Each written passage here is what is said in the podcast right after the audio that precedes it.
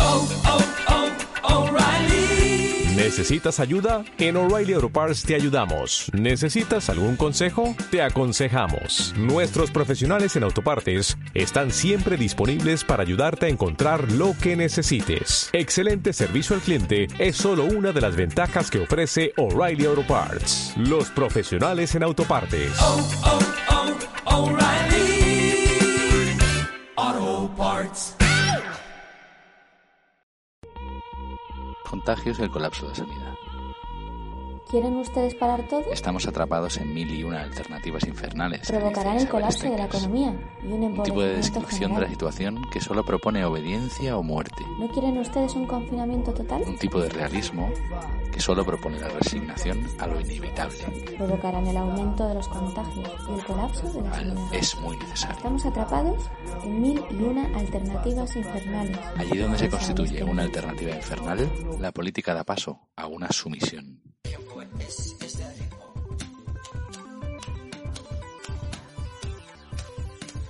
Estamos atrapados en mil y una alternativas infernales, que dice Isabel Stengers. Un tipo de descripción de la situación que solo propone obediencia o muerte. Un tipo de realismo que solo propone la resignación a lo inevitable, al es muy necesario.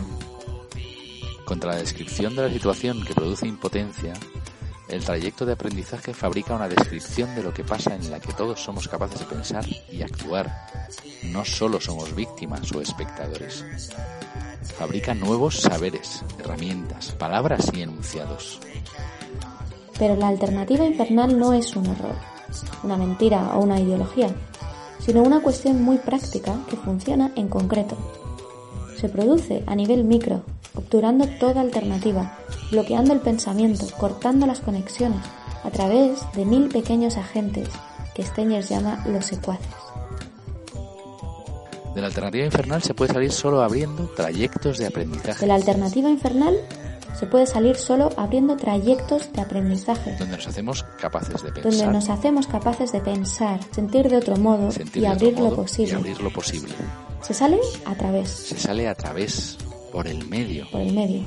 A través. Por el medio. Por el medio. A través. Es lo más difícil. Eso es lo más difícil. Eso es lo más difícil. Es lo más difícil. Eso es lo más difícil.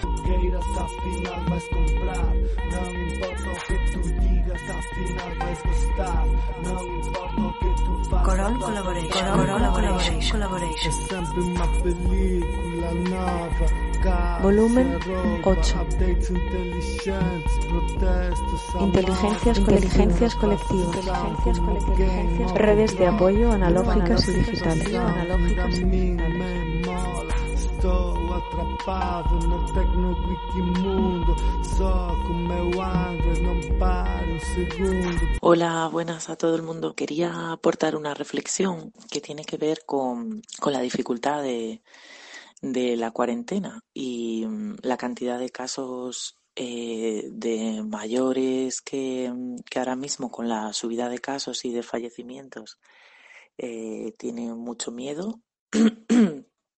Eh, varios factores, o sea, la, la, la propia existencia de la pandemia y la recomendación de las autoridades sanitarias, pero también un sector de la población con mucho menos acceso a redes y que mmm, consume televisión todo el día, y el tratamiento mediático, digamos, de, de la emergencia, de los casos más graves, de algunas saturaciones que hay en hospitales, eh, falta de material, etcétera, ¿no? Digamos, de toda la parte Eh, negativa. Eso hace que, que haya muchas personas que se tienen que quedar en, en su casa y que no pueden hacer tampoco la salida diaria y la, la gran respuesta comunitaria que está habiendo por parte de, de la población, tanto en los propios edificios donde la gente deja notas de si necesitas algo, llámame, estoy en el tercero derecha, etcétera, hasta de las propias redes de, de apoyo mutuo sistematizadas que se están currando eh, las vecinas, fundamentalmente mujeres. Si se ven los teléfonos de contacto, etcétera, eh, la mayoría de las que están encarnando esta red de apoyo comunitario son, son mujeres. yo creo que, que es cierto que estamos presenciando, bueno, algo histórico porque tiene que ver con la globalización y la tecnopolítica. Eh, nunca se ha tratado una pandemia eh, ni una enfermedad eh, de esta manera. Tiene que ver también con que esté ubicada en Occidente, en, en países eh, desarrollados. Eh, pero creo también que, igual que hay mucho aislamiento, está habiendo una respuesta colectiva eh, fuerte que exige al Estado, que, que se pone a disposición de, de sus vecinas, etcétera. Y teniendo en cuenta que esto nos va a cambiar para siempre, me da la sensación de que, de que la concepción de los lazos, las redes y, y los barrios, eh, particularmente en las ciudades, el rural Eh, funciona de otra manera, va a cambiar mucho y, y a positivo. Al menos eso espero. On peut vivre sans richesse, presque sans le sou. Des seigneurs et des princesses, il y en a plus beaucoup. Mais vivre sans tendresse, on ne le pourrait pas. Non, non, non, no, on ne le pourrait pas. Hola, pues actualizando un poco el tema de las de las redes de apoyo analógicas, eh, os cuento alguna cosilla que me ha, que me ha llegado y que he vivido. Eh, pues me, fijaos, eh, en, en Vallecas han creado una, que no sé si la hemos compartido ya, os mando el vídeo ahora, que se llama Somos Tribu, Somos Tribu Vallecas. Yo vivo en Vallecas, que es un barrio de Madrid, un barrio, bueno, como muchos, eh, como muchos barrios obreros de esta capital, pues con, desde el punto de vista de los indicadores socioeconómicos, eh, el peor de toda la ciudad, pero también es un barrio con mucho orgullo barrial y con mucha tradición de apoyo mutuo. Y me ha parecido una propuesta muy interesante porque van más allá de las redes de apoyo Eh, que se han tejido en muchos barrios y, han, y ya, ya tienen una propuesta más amplia y más y más transversal, que es un plan de cuidado sociocomunitario en el que, bueno, proponen hacer ya, pues, eh, pun- por ejemplo, puntos de desinfección para las personas que no pueden acceder a, a recursos de desinfección, porque, pues, personas que vivan en, en pisos donde no tengan, gente que está en los pisos de la P A, por ejemplo, o gente que está eh, viviendo que, en situación de sinhogarismo, por ejemplo.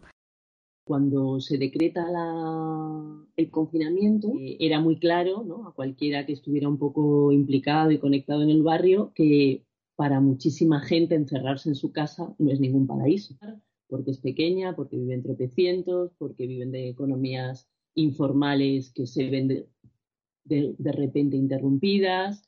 Sí había que limitar los contactos, ¿no?, porque parecía que la epidemia no era una pura invención, había una epidemia, pero que a la vez el contacto era lo único que nos podía salvar, porque no le podías pedir a alguien que eligiera entre morir de coronavirus o morir de hambre.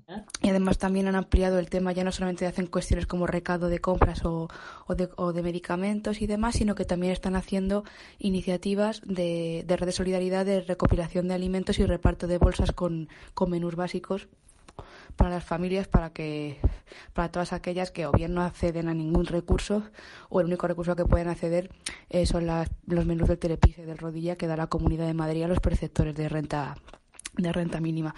Y su propuesta se llama No solo cuarentena, y quiere, y quiere ir un poco más allá, involucrar a los centros de salud sociocomunitarios, a los espacios de igualdad de los distritos, eh, a, a generar información accesible, porque claro, muchas veces vemos información, carteles informativos sobre, por ejemplo, cómo desinfectarse o unas medidas en, en, los, en los portales de las comunidades de vecinos que conocemos, pero hay muchas eh, configuraciones de, de barrio diferentes, por ejemplo, en Villa de Vallecas, en la que igual eso no es posible, porque son casas bajas y hay que hacer otro tipo de, de difusión, y mola mucho. On peut vivre sans la gloire qui n'approuve rien. Être inconnu dans l'histoire et s'en trouver bien. Mais vivre sans tendresse, il n'en est pas question. Non, non, non, non, il n'en est pas question. Cuando se decide eh, mandar a todos los niños a sus casas, Inmediatamente sabemos que eso supone que hay muchos niños que se quedan sin su comida fundamental del día, y sabíamos además que el tipo de apoyo escolar o del tipo de continuidad de la escolarización que estaba planteando la Comunidad de Madrid a través de plataformas digitales era insostenible para la mayoría de niños y niñas, ¿no? Y lo que hemos intentado es, eh, como decía una compañera, no soltar, no, no soltar el vínculo. Eh, bueno, las profesoras han, han elegido, en vez de la web, sin más, han elegido el WhatsApp como medio fundamental para ir proponiendo actividades. También han, eh, saltándose un poco algunos de los requerimientos del confinamiento, pues han ido visitando uno a uno para llevarles cuadernos, ¿no?, con los que poder trabajar. Y luego la otra cuestión, la alimentaria. Como familias nos hemos movido para buscar dinero por debajo de las piedras, eh, para poder hacer un reparto de comida que hicimos ayer. El momento de repartir la comida no es solo dar comida, ¿no? No es, porque sucede en una comunidad. Entonces, desde la elaboración de la lista de la compra hasta el momento de ir llamando a las familias, oye, ¿tú cómo estás? ¿Cómo está tu familia? Y las propias familias, digamos, que a lo mejor están mal, pero saben que no tan mal como otras, ¿no?, que te decían, no, yo creo que puedo aguantar, priorizada a otras. Eso ha sido muy bonito. Y también en el momento del reparto, pero también te mirabas, ¿cómo estáis? Cuidaros, ¿no? Y digamos que de un lado y de otro, también de quien estaba recibiendo la comida, es, cuidaos también vosotros, como saber que, que en el peligro del contagio estamos, o sea, que todas podemos caer, ¿no? En fin, que se trata, digamos, el, el desafío es muy claro en nuestro contexto, que el, el volver a casa sin más, la privatización de la vida, lo único que hace es exacerbar las desigualdades. Entonces se trata de inventar un modo de vínculo que pase por otros canales, y esos canales no es uno, no puede ser la plataforma educativa, sino que tiene que atender al conocimiento que ya tenemos como comunidad de cómo vive cada, cada familia, ¿no?, y en qué condiciones está.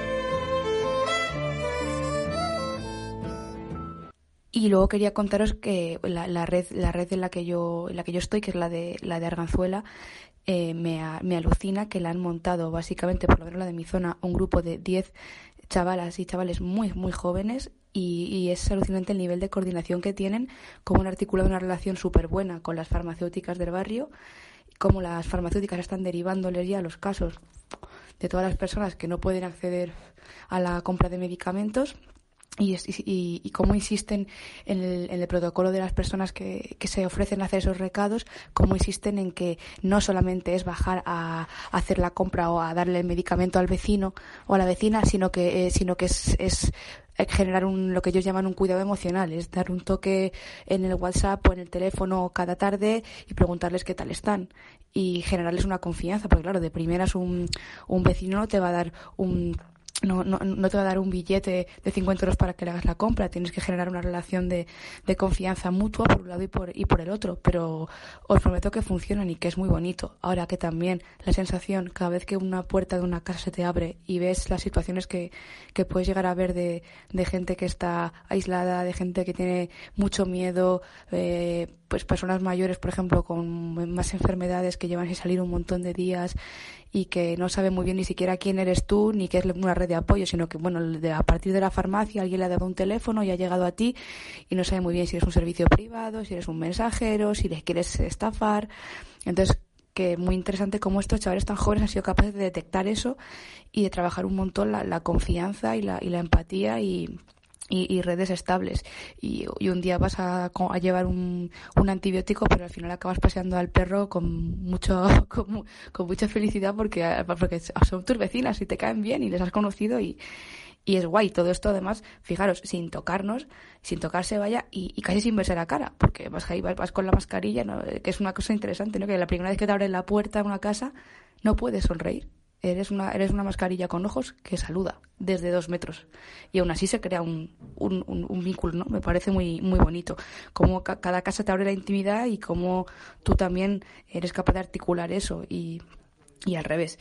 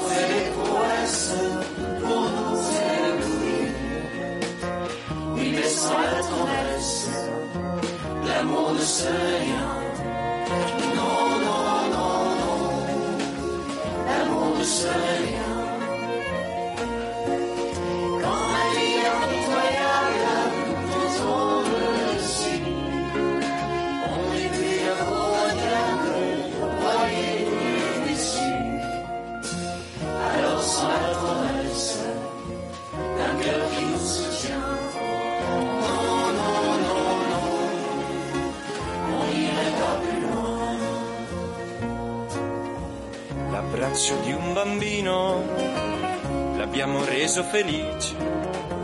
Se marcia la tristezza al verlo assomigliare. Ay Dios, Dio mio, mon Dieu, dans votre immense sagesse, immense terre, faites donc pleuvoir sans cesse au fond de nos cœurs, des torrents de tendresse.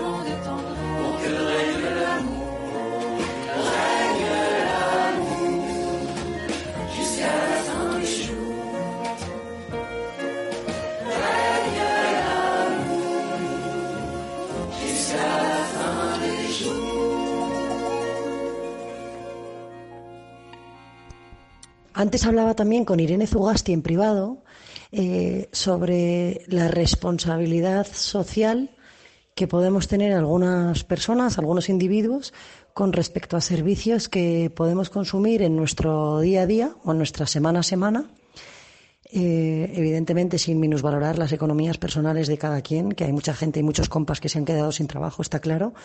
Pero, por ejemplo, el centro de yoga, que pagas mes a mes, o la gente que va a terapia con su psicólogo o psicóloga, o la peluquería si tienes eh, canas y te las quieres teñir, o calvas, o lo que sea. ¿Qué haces en esas circunstancias? Eh, ¿Sigues manteniendo tus terapias, no solamente porque te vengan bien a ti, sino para fomentar de algún modo que la otra persona no quiebre? ¿Qué hacemos con las escuelas de deporte, si no precarias, al menos humildes? Eh, ¿Las mantenemos? A nosotros tampoco nos mantiene nadie, o los que somos afortunados que podamos tener un trabajo tenemos que de algún modo seguir manteniendo eh, los cimientos económicos, digamos, de economía doméstica de nuestros compas. No sé qué pensáis, porque también es súper eh, delicado el tema. En el fondo a muchos de nuestros compas autónomos no les está pagando nadie, ni les está ayudando nadie, ningún cliente les está diciendo, bueno, como te quedas sin nada te voy a pagar una parte. Pero esto sería un tema muy interesante sobre la responsabilidad col- colectiva y económica, ¿no? No sé qué pensáis.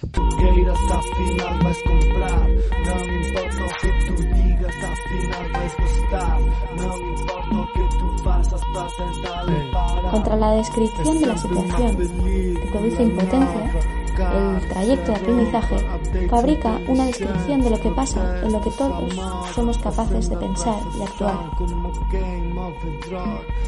Y allí donde los secuaces producen capturas que paralizan, los trayectos de aprendizaje fabrican pasajes que potencian.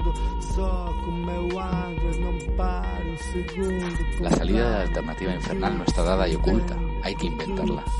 Inventar lo que era inconcebible.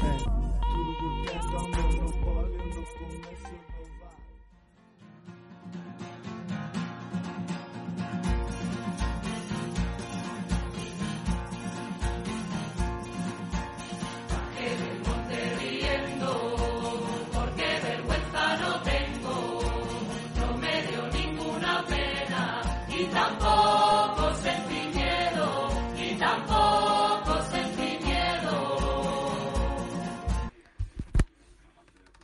pues con el tema este que, que comentas eh, de, de cómo poder ayudar eso a, a la gente que...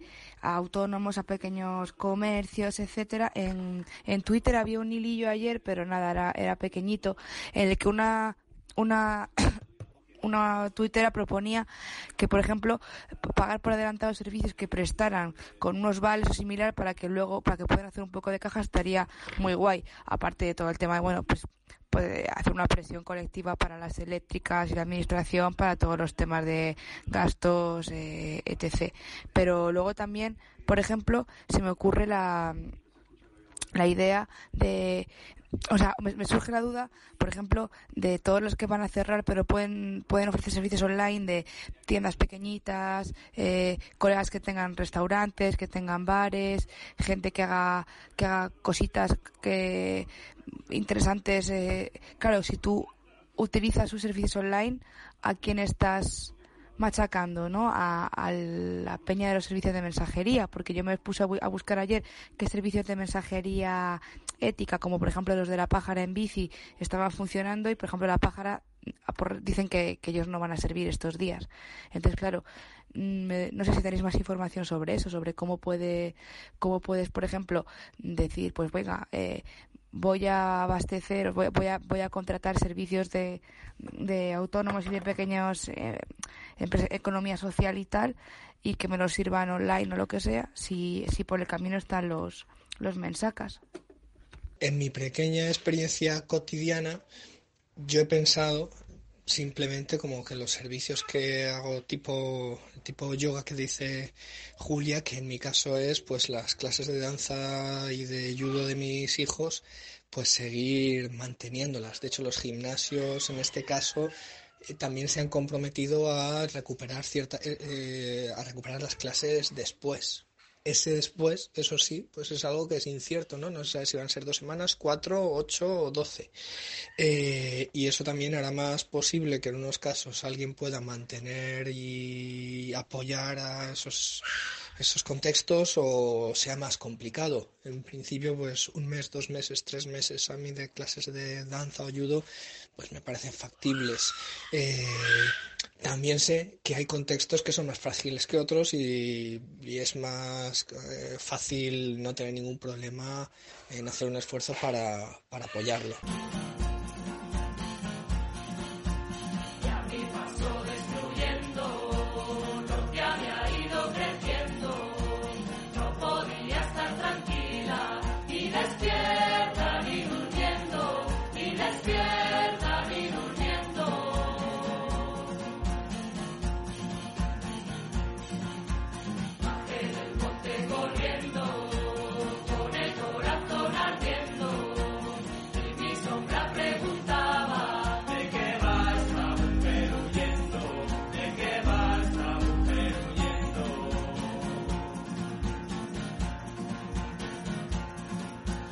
Creo que también, aunque no sea lo, lo suyo, en este estado tan raro, ¿no?, donde eh, hay liberalismo loco, hay aún un, un estado eh, que protege lo público hasta donde hasta donde lo hace, ¿no?, pues eh, también la gestión de la de la de la economía desde la solidaridad, desde la iniciativa propia, también está empezando a operar.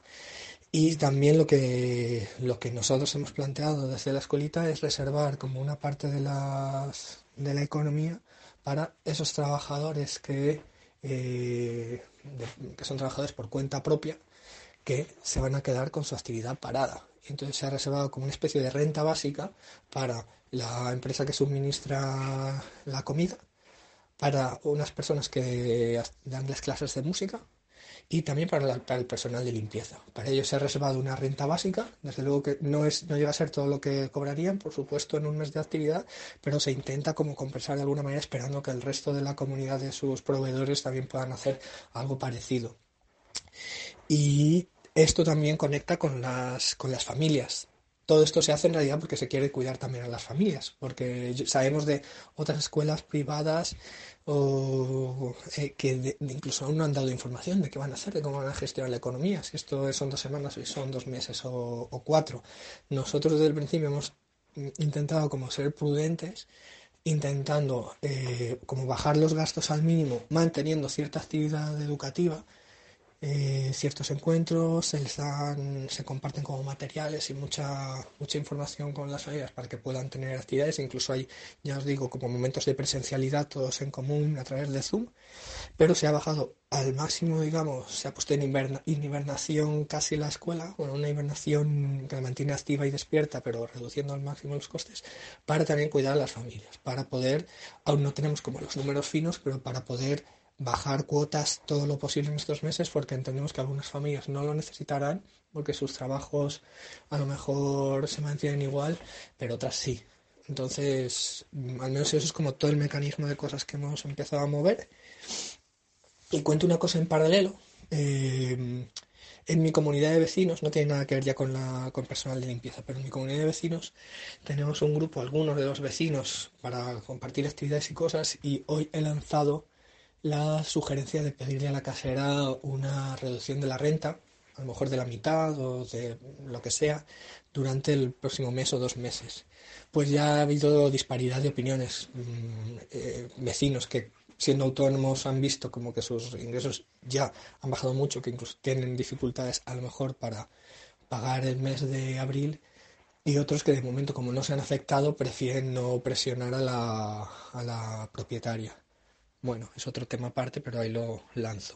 Alquileres, eh, renta básica, eh, condiciones básicas de vida, economía, economía familiar, microeconomías.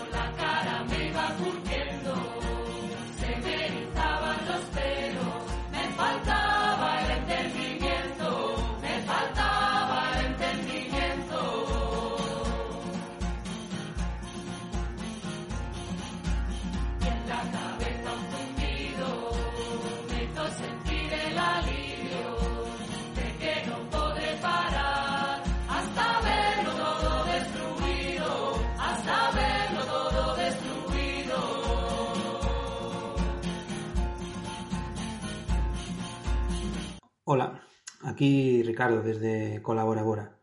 Nada, voy a contaros un poco eh, sobre Frena la Curva. Os voy a tratar de contar un poco desde dentro el, lo que nosotras hemos visto participando un poco en cómo se ha, gestionado, se ha generado todo.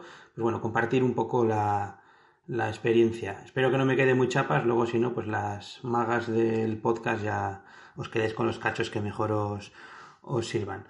Venga, voy, voy a ello. Eh, un poco todo surge el día, el día doce de, de marzo, desde el laboratorio de, del Gobierno Abierto de, de Aragón, que empiezan a pensar, pues bueno, con lo que viene del confinamiento, de la cuarentena, qué, qué cosas, ¿no?, se podrían hacer. Y eh, lo interesante es que cuando empiezan a pensar en ello, ya empiezan también a pensar en con qué otras entidades, personas, grupos poder hacer esto, ¿no? Y entonces lo primero que hacen es, también a través de un grupo de Telegram, igual que, igual que es este, pues empiezan a invitar a personas de su red de, de confianza para empezar a pensar juntas qué hacer, ¿no? Lo primero que se pone en marcha es como un repositorio, una especie de foro, bueno, una especie de foro, no, un foro, un foro de, en el que federar iniciativas que trataban de tener una visión un poco como de cómo abordar todo esto desde una perspectiva comunitaria y de apoyo mutuo, ¿no? Y son como juntar iniciativas como muy concretas de cosas que se veía que iban a ser necesarias, ¿no? Y que van como apareciendo como en tiempo real, pues cosas que tienen que ver con, oye, es que va a haber que hacer esto del teletrabajo, pues venga, cosas que tengan que ver con teletrabajo, oye, que los niños van a estar en casa, pues venga, cosas para que, a ver cómo, cómo hacemos para que esto se lo puedan tomar de la mejor manera posible, ¿no? Eh, todo lo que tiene que ver también con el tema de la, de la salud, de cómo mantenernos encerradas en casa de una forma lo más saludable posible, también hay como cosas que tienen que ver con el ocio, pues bueno, cosas que de alguna manera iban a ser necesarias para estar en casa juntas y cómo pensar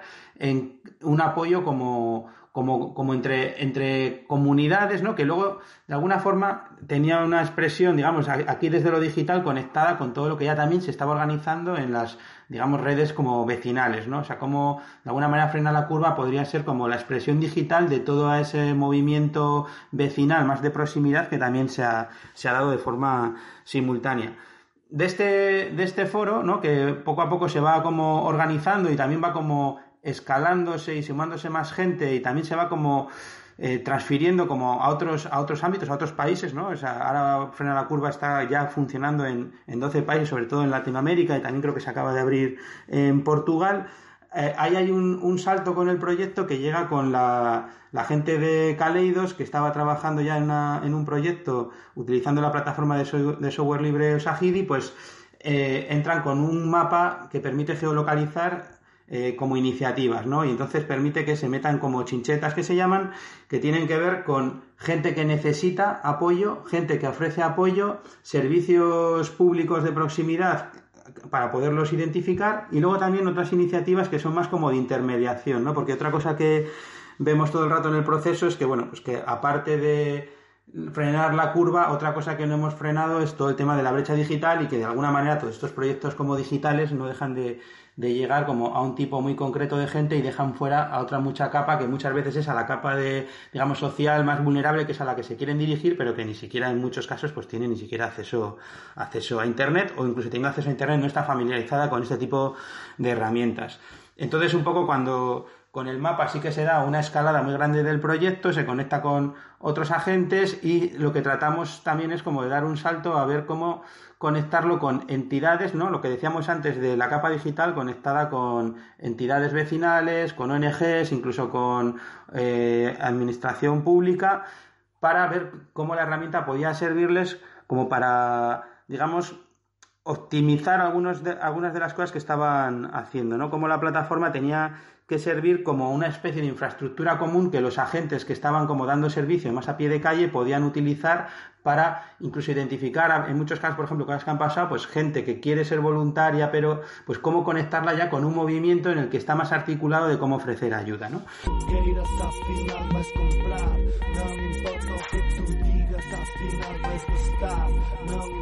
La salida de la alternativa infernal no está dada y oculta. Hay que inventarla. Inventar lo que era inconcebible. Por ejemplo, una tangente entre confinamiento vertical policial y colapso de la sanidad. Una tangente entre reactivación de la economía y empobrecimiento. Una tangente no crítica, sino teórica y pragmática, pero experimental y sin garantías. Como las que inventaron en su día los colectivos afectados por el SIDA. Los campesinos contra los organismos genéticamente modificados. Los hackers contra la privatización de los saberes. Tal vez la que puede inventarse hoy entre los mil colectivos de apoyo mutuo, el personal sanitario y toda la demás gente que está trabajando. Hola a todos. Perdonad que he estado sin decir mucho los últimos días porque estábamos preparando en Frena la Curva una convocatoria un, eh, que hemos llamado Laboratorio Ciudadano Distribuido. Eh, durante seis días vamos a intentar eh, seguir un poco la metodología que normalmente eh, hacemos en Media Lab de, eh, a través de cuatro fases diferentes, en cuatro momentos, mejor dicho. Eh, primero, eh, recoger ideas Eh, de proyectos que se puedan desarrollar en la situación en la que estamos.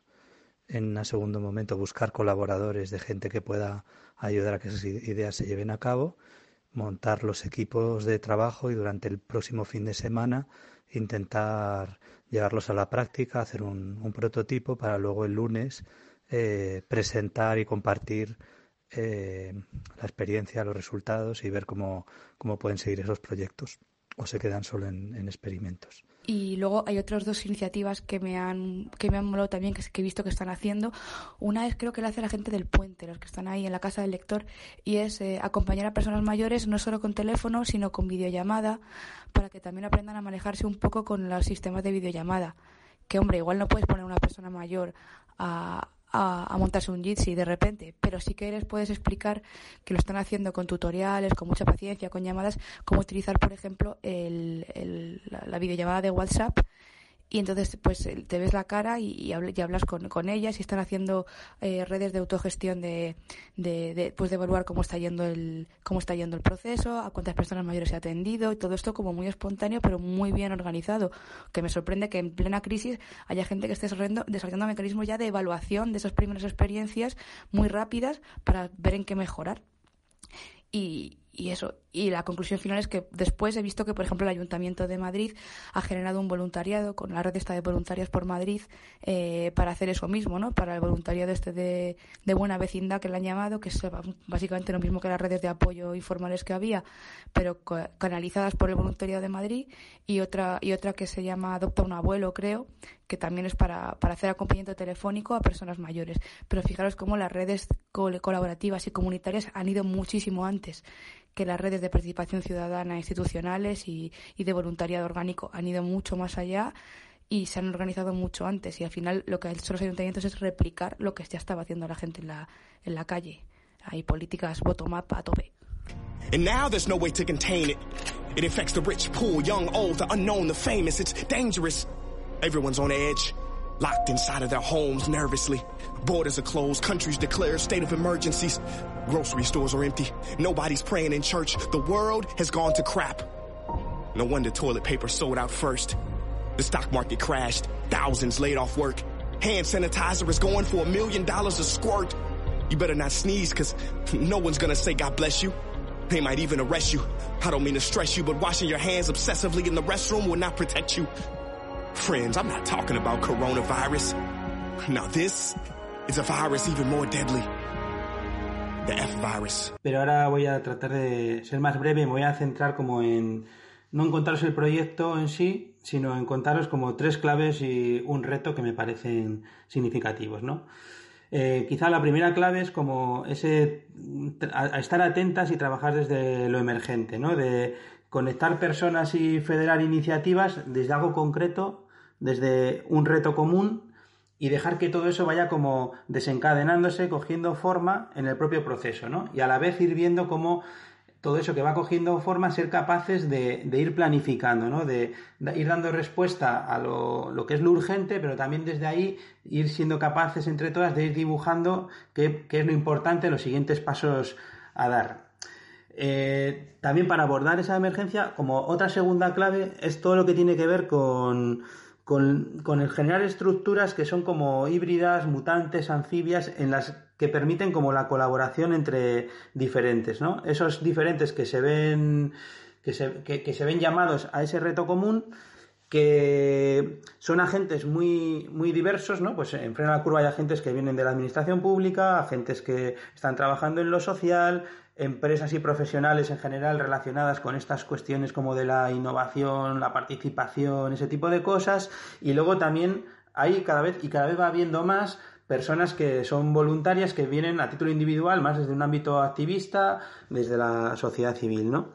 Eh, es importante en todo eso eh, cómo se van sumando las energías, cómo se permiten distintas formas y distintos como niveles de implicación, cómo se dan como liderazgos como distribuidos, ¿no? También en las diferentes partes del proyecto o en los diferentes momentos, ¿no? Como hay gente que ha ido estando presente o dejando de estar o manteniendo como un tono más medio a lo largo de todo el proceso, y cómo todo eso se va eh, como amalgamando, ¿no? Y permite que el proyecto vaya como desarrollándose y generando en sí mismo como una pequeña comunidad que va haciendo cosas, ¿no?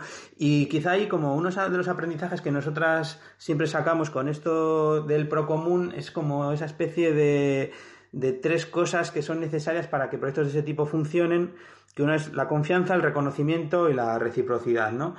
Eh, Frena la Curva se pone en marcha al principio desde una red de confianza, ¿no? Pues una, una persona que empieza a llamar a otras, y esas otras que vamos llamando a otras, todas se van sumando al proyecto desde alguien que conocen, en el que confían, que les, que les meten ese lío, ¿no? Hay un, un, una idea de reconocimiento en el que no estás buscando las credenciales de nadie, sino que si está ahí, quiere estar y está haciendo, haciendo cosas, ya lo reconoces como un par, y además hay una reciprocidad de que todos hacemos, digamos, lo mejor que podemos en cada... en cada momento, ¿no? Entonces esa especie de reconocer lo que hacen los demás y que los demás están tratando de hacer lo mejor posible, y que entre lo que todas hacemos eh, es con lo que se construye. Creo que esa, esa, esa, esa sensación es la que hace que el proyecto funcione y todo el mundo se sienta parte, ¿no? Eh, se sienta parte del mismo.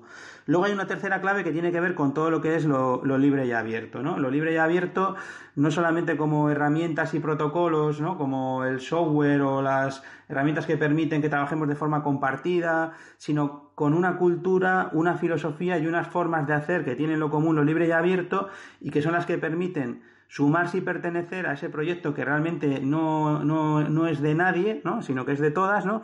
Que además ese proyecto pueda ir como mejorando, ¿no? Y podamos ir detectando cosas que no funcionan e irlas, irlas mejorando, y además sea más fácilmente escalable y sobre todo transferible, ¿no? Por ejemplo, al Frena la Curva ahora está en más de doce países, y eso es posible porque las herramientas que hemos estado utilizando o la forma de documentar todo el proceso hace que esta transferencia sea como ágil.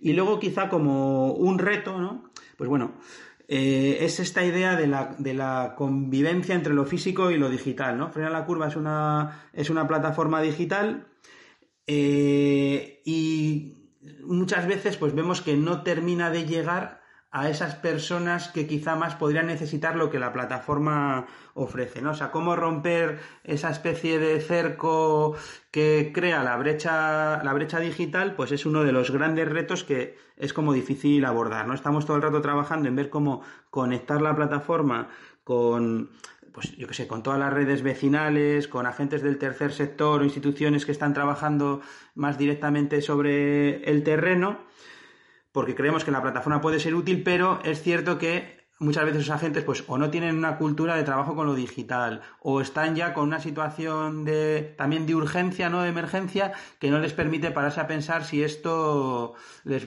les podría funcionar o no.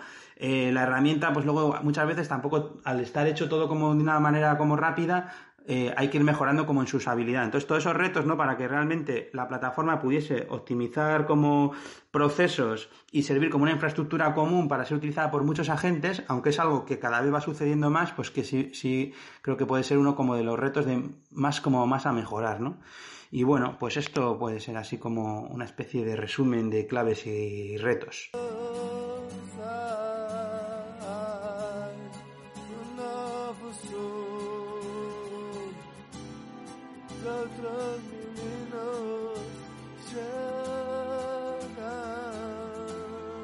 Lo único que importa realmente son los caminos concretos y arriesgados por donde podría adquirir sentido aquello de cuya imposibilidad todo habla. Todo habla. Tus vidas al final vais a costar, no me importa lo que tú pasas, estás sentado para. Please welcome to the stage, mister Richard Yu. So we want to bring you five amazing elements. That's design, speed, power, photography, and the U X. Now our design is inspired by the Porsche, the fast speed.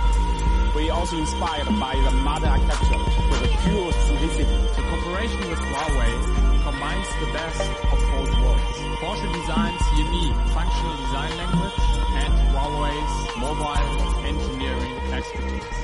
Inside this phone, we have the world's most powerful chipset, the Kirin nine sixty. We are the first one in this world to introducing the Cortex A setenta y tres C P U. Dicen que Vietnam es comunista, que Corea es comunista, que China es comunista, que Cuba es comunista. Eu faço business, não vou em turista. É primavera em Hanoi. Gamification adds elements of games to activities that we would not normally consider to be games, but it does not turn these activities into a game. This means whole games produced for a purpose other than pure entertainment would not be called gamification. These games are called serious games. They take a non-entertaining topic or activity and create a full-fledged game. In addition, gamification does not include taking an existing game and using it in a non-game context. For example, using Minecraft in schools and classrooms is not gamification. In this diagram, you can see that gamification is parts of a game rather than being a game in itself. This helps us make a distinction between what is a game and what is gamification. gamification has numerous applications in non-game contexts and can be applied anywhere from education, health, fitness, workplace productivity, and finance. In education, gamification is often used to improve student engagement and encourage voluntary learning. Gamification can help establish learning progressions that match students' skill levels, make students more curious about a topic, or immerse them in a lecture.